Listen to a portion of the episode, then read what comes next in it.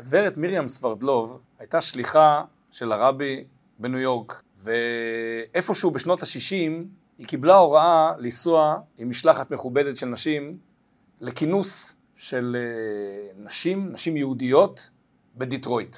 היה כינוס מוצלח, הצליחו בכל הפעולות, ובשלב מסוים הגיע כבר יום שישי ורצו לחזור לכיוון ניו יורק בטיסה. אלא שההשגחה העליונה חשבה אחרת, הייתה סערה מאוד גדולה באזור אה, דיטרויט, ואי אפשר היה לטוס. אחת הנשים תפסה יוזמה בתוך השדה תעופה, והתקשרה למזכירות של הרבי מלובביץ', כדי לבקש ברכה שיצליחו להגיע הביתה לפני שבת. יש אה, בעל בבית, יש ילדים, צריך לארגן את השבת. התקשרה, ומהמזכירות אה, דיווחו לרבי שיש נשים שכלשונם אה, הם stuck באנגלית, כלומר תקועות בשדה תעופה בדיטרויט, ולא יכולות לטוס לניו יורק, מבקשות ברכה שזה יסתדר.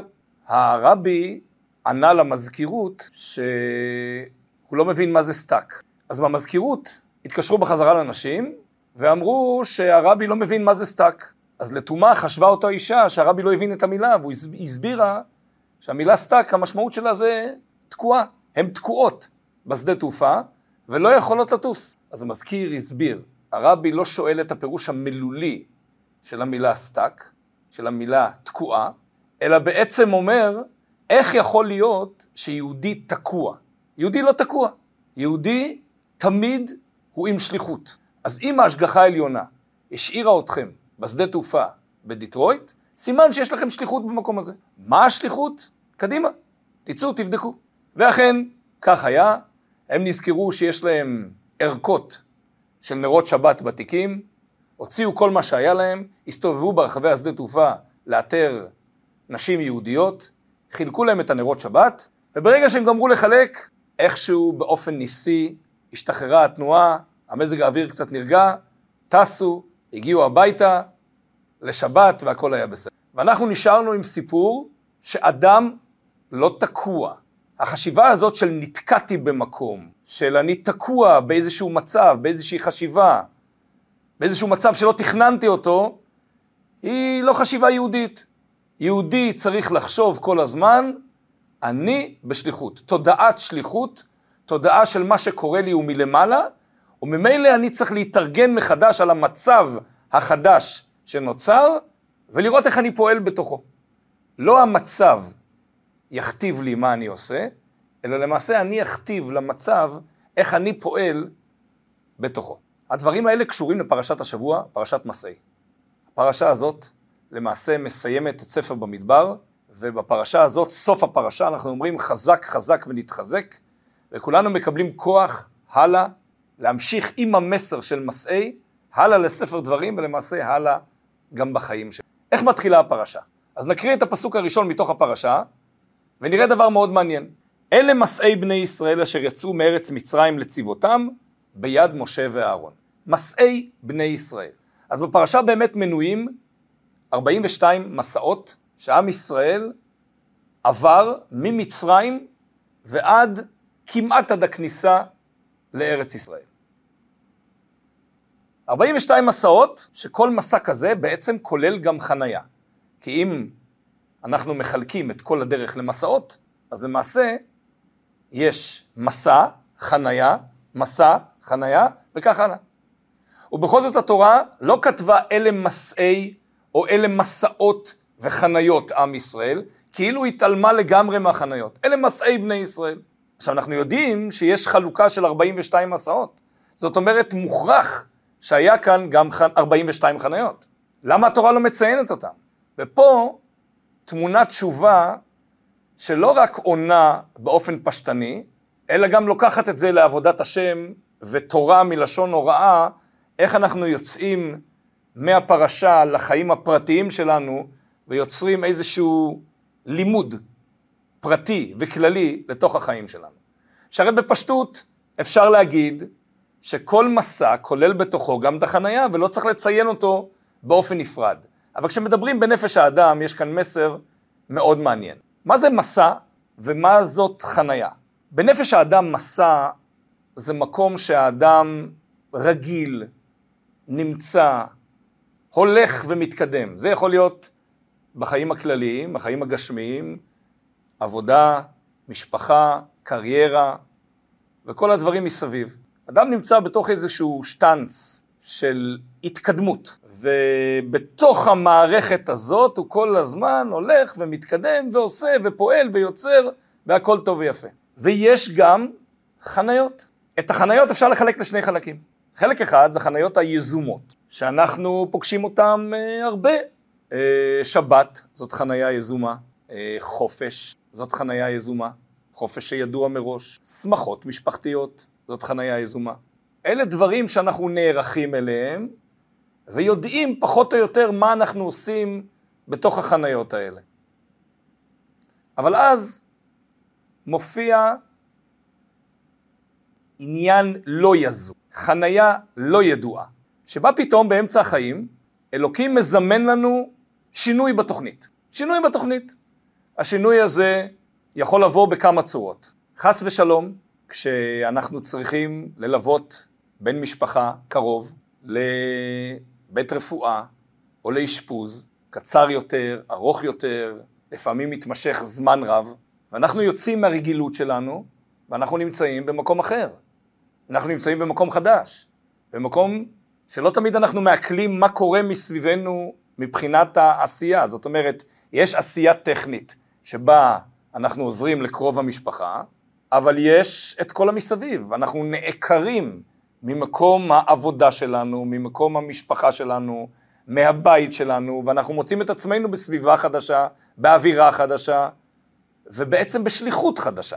וזה יכול להיות בכל מיני וריאציות של שינוי, זה יכול להיות מעבר של בית, מעבר של משפחה למקום אחר, למדינה אחרת, זה יכול להיות אה, הפסקה בעבודה, פיטורין, שפתאום נכפו על הבן אדם והבן אדם לא מוצא את עצמו ו- ומתחיל לנסות להתרגל לסוג חיים חדש, והוא לא מוצא את עצמו, ולא מצליח למצוא מה הוא אמור לעשות בתוך המקום החדש הזה.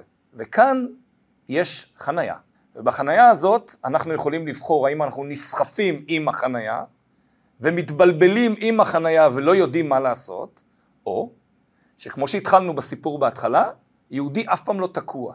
יהודי יוצר את המציאות. הרב יונתן סאקס, זיכרונו לברכה, הרב הקודם של אנגליה, סיפר שפעם אחת הוא נכנס ליחידות אצל הרבי, והרבי שאל אותו מה הוא עושה בנושא האוכל הכשר של הסטודנטים באוניברסיטת קיימברידג'. באותה תקופה הוא למד באוניברסיטה, ובאמת יש הרבה יהודים באותה אוניברסיטה, והרבי שואל אותו מה הוא עושה בנוגע לא, לאוכל הכשר שלהם. אז הוא התחיל להגיד, well, in the situation where I am, כלומר בסיטואציה שבה אני נמצא, רצה להגיד זה קצת קשה, זה קצת uh, מורכב, זה לא פשוט.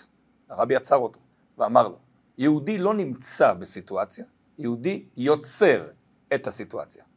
או במילים שהשתמשנו בהתחלה, יהודי לא תקוע, יהודי יוצר מציאות. אז הגענו לאיזשהו מצב של חנייה, של עצירה, של חוסר ידע מה קורה סביבנו, של בלבול. פה אנחנו צריכים לתפוס את עצמנו בידיים ולחשוב מה הקדוש ברוך הוא רוצה ממני כרגע. מה הוא רוצה שאני אעשה בתוך כל הבלבול הזה, איך אני מסדר את הבלבול ויוצר מציאות חדשה. מציאות שאולי לא תכננתי אותה, מציאות שאולי לא ידעתי שהיא תבוא, אבל כשהיא באה, אני נערך אליה ופועל בתוכה. בואו ניקח את אברהם אבינו. אברהם אבינו נולד בחרן, ועל הפסוק את הנפש אשר עשו בחרן, אומרת הגמרא, שאברהם אבינו גייר את האנשים, שרה גיירה את הנשים. מה זה בדיוק הגיור הזה? זאת עוד סוגיה.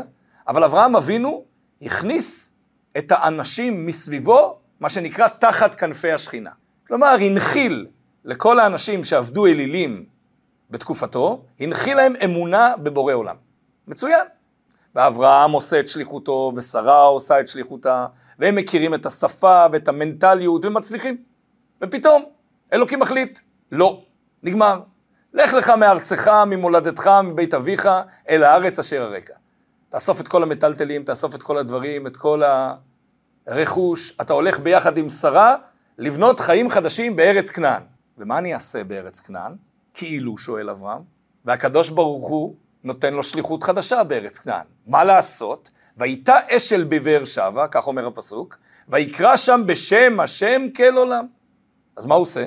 עושה את אותה פעולה בדיוק. מה שעשית בחרן, עכשיו אחרי כל גלגולי הדרך וכל הסיבובים, עכשיו תמשיך את אותה פעולה אבל בארץ כנען. אבל רגע, כבר עשיתי את זה בחרן. למה צריך לנתק אותי מחרן, מהמנטליות, מהשפה, מההרגלים, מכל הקשרים שקשרתי, ולהעביר אותי לארץ כנען, ששם אני לא מכיר לא את השפה, לא את המנטליות, לא את האנשים, ליצור הכל מחדש, ובעצם לבצע את אותה פעולה בדיוק.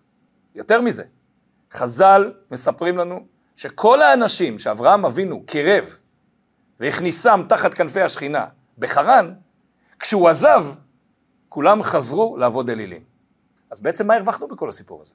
לו יצויר ששם היו 500 אנשים שהתחילו להאמין באלוקים, ועכשיו בארץ כנען יש 500 אנשים, אבל אלה שהאמינו הפסיקו להאמין בחרן.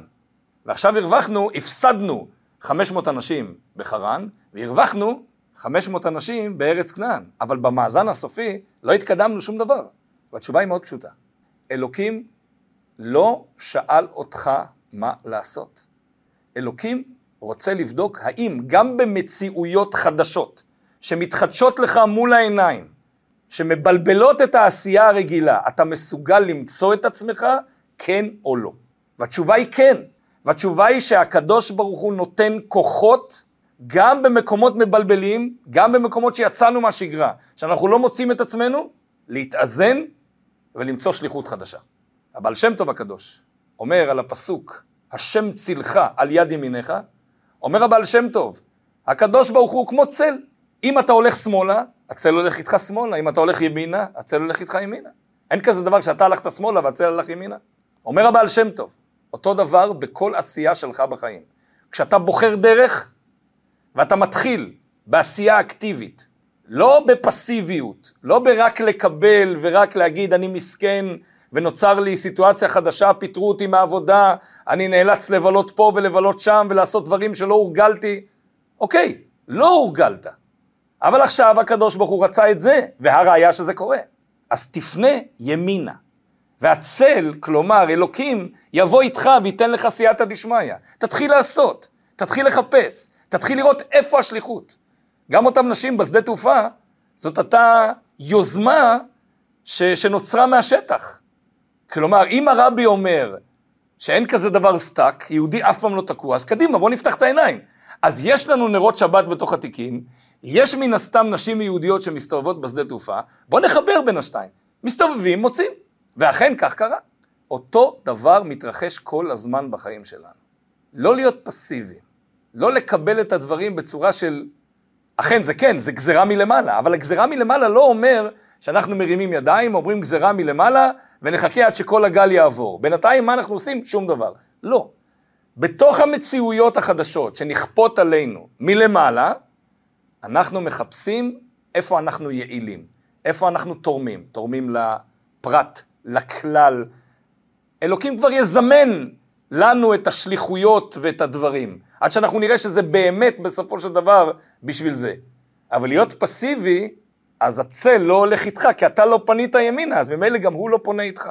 אנחנו נמצאים בתוך תקופה של חופש גדול.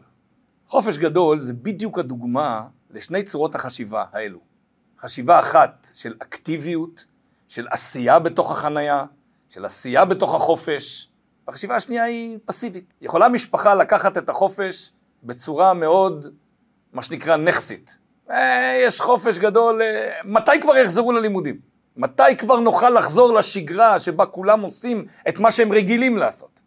אבל מה לעשות, הילדים יושבים בבית, אז צריך למצוא להם בייביסיטר ותעסוקה וכל מיני כאלה דברים, אז אנחנו נדרשים ל- ל- ל- לצוף מעל המים. זאת אומרת, המצב האידיאלי הוא המסעי, המסעות, ונגזרה עלינו בגלל אה, משרד החינוך, נגזר עלינו להיות חודשיים בבית עם הילדים, אז אנחנו מקמבנים, אנחנו מוצאים כל מיני טריקים ו- ו- ו- ופתרונות, מה עושים עם המטלה הזאת שאלוקים הפיל עלינו בדמות החופש הגדול.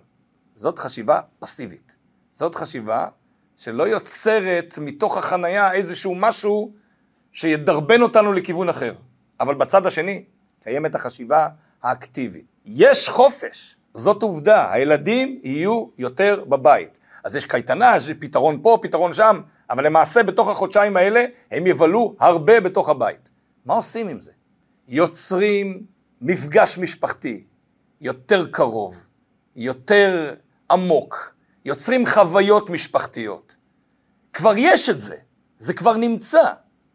השם צילך, תתחיל, נתחיל לעשות בתוך הדברים האלה, בתוך המשפחה, אה, משחקים, פעילויות, להפעיל את הראש.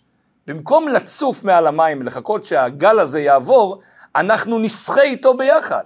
אנחנו ניקח את הסירה הפרטית שלנו, ועל הגל הזה אנחנו נמשיך ו- ו- ו- ולא רק אה, אה, נתבע, אלא נתקדם על הגל, על החופש. ואז בסוף החופש, אחד מהשתיים.